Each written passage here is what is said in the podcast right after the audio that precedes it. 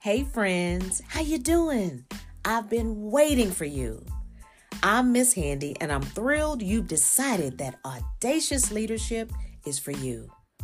I want to personally invite you into our leadership lounge, the space and place where we lead with big balls or go home. So come on in, have a seat anywhere you like, get curious, and let's take this walk down the audacious lane of leadership together.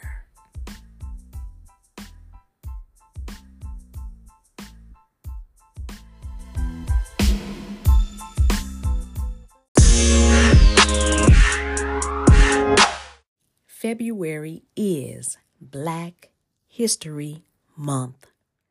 As a proud black woman, there's no way I was going to let the month go by without elevating stories about black history.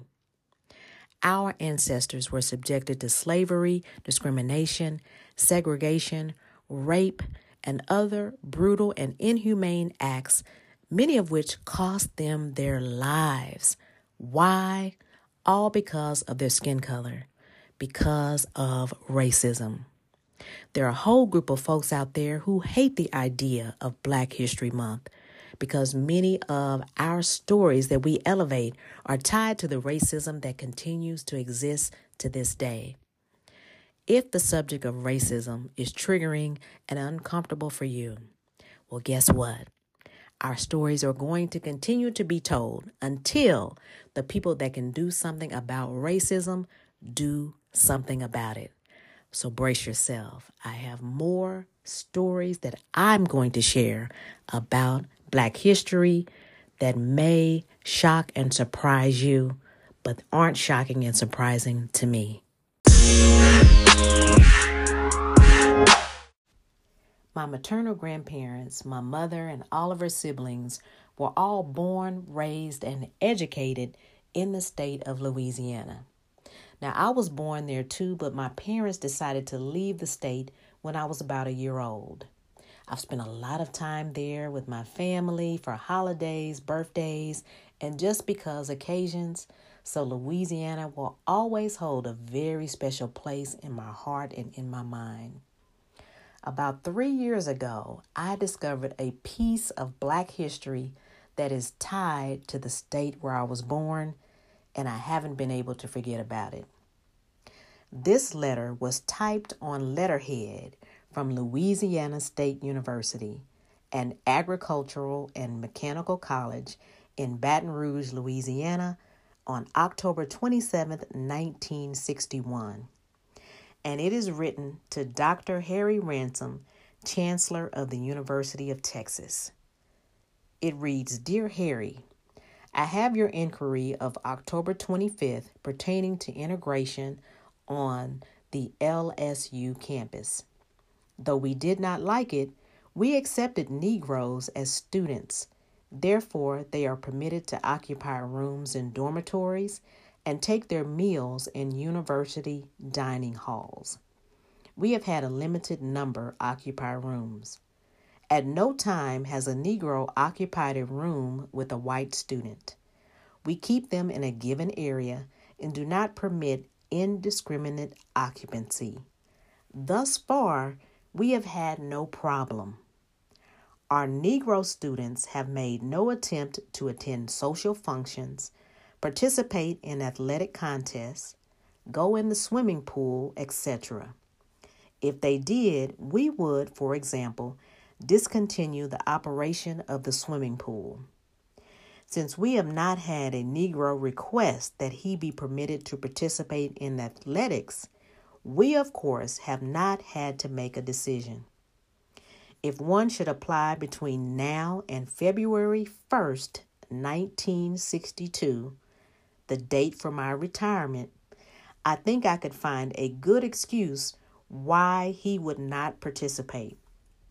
To be specific, LSU does not favor whites and Negroes participating together on athletic teams.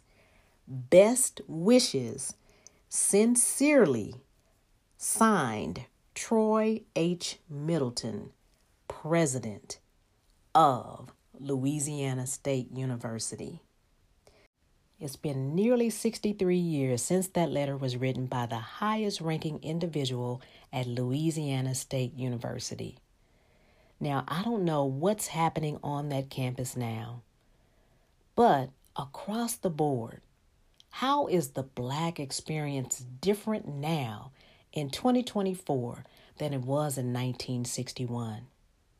Are there still university and college campuses where Black folks are still restricted access to dining halls, dormitories, social events, athletic contests, and swimming pools. I'm quite sure that that is still happening today.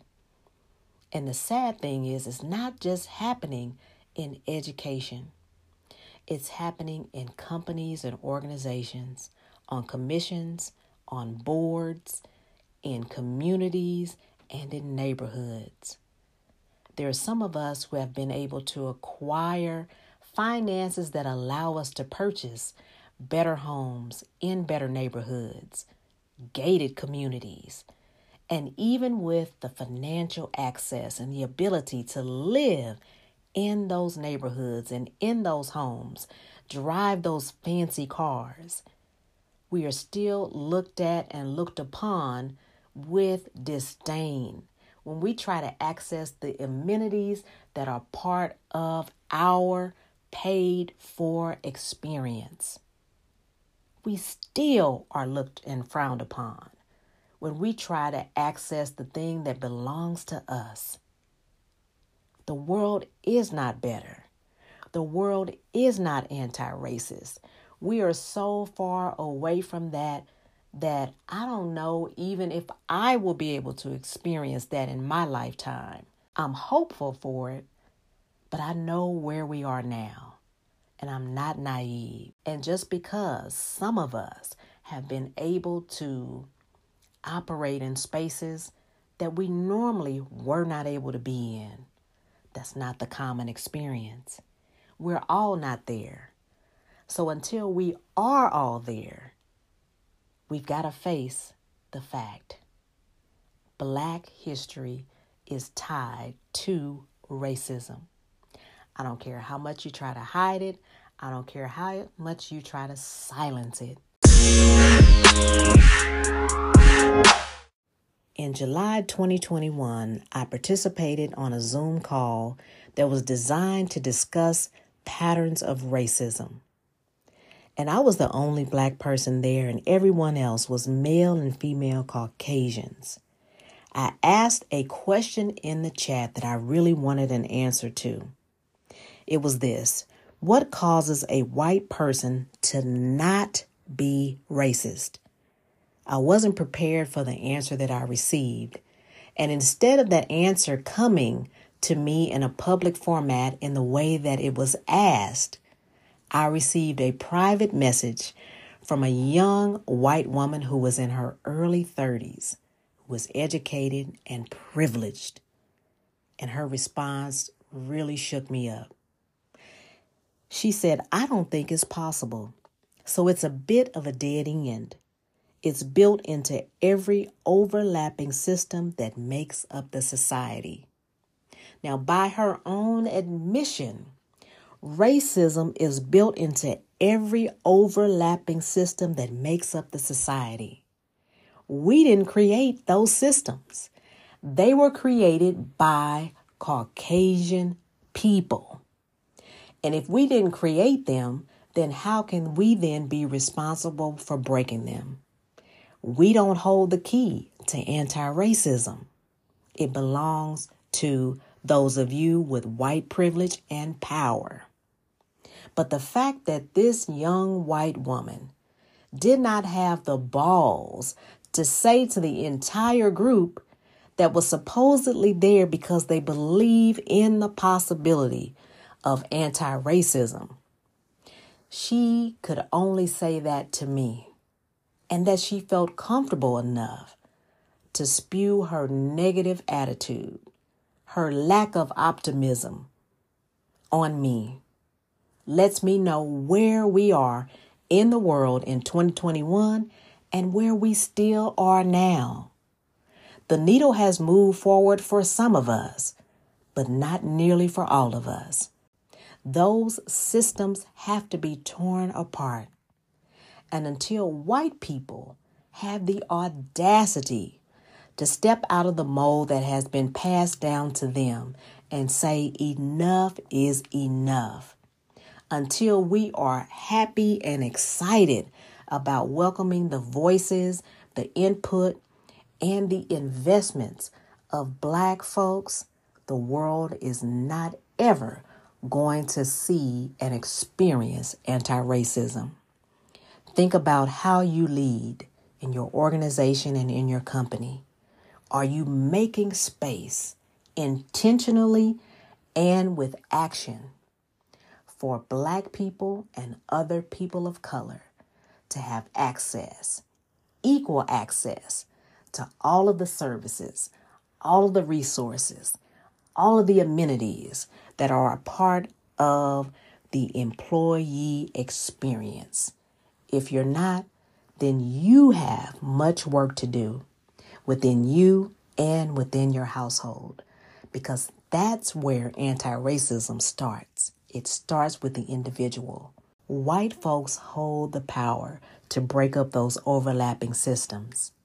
We didn't create it, but yet we are the recipients of the racism that exists. What are you doing to make the world a place where every person can thrive in it?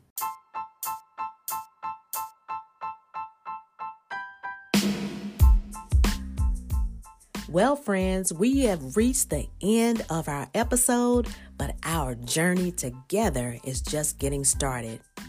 I am so happy and grateful that you've joined me in our Leadership Lounge, and I hope that you found the space to be comfortable, interesting, and I hope that something you heard causes you to be just a little bit more curious about audacious leadership. I have so much more in store for us for the next episode and beyond. And I hope that you're planning to continue joining me here in this space and place and bring some friends and associates with you. The more people we have in our leadership lounge, learning and growing and leading together, the faster we can spread our message about audacious leadership so that it resonates and duplicates around the world. In the meantime, I hope that you will continue demonstrating audacious leadership with big balls energy. And make sure that you subscribe to the podcast, follow me on LinkedIn and Instagram under my handle, Miss Handy, and have a fantastic and audacious week.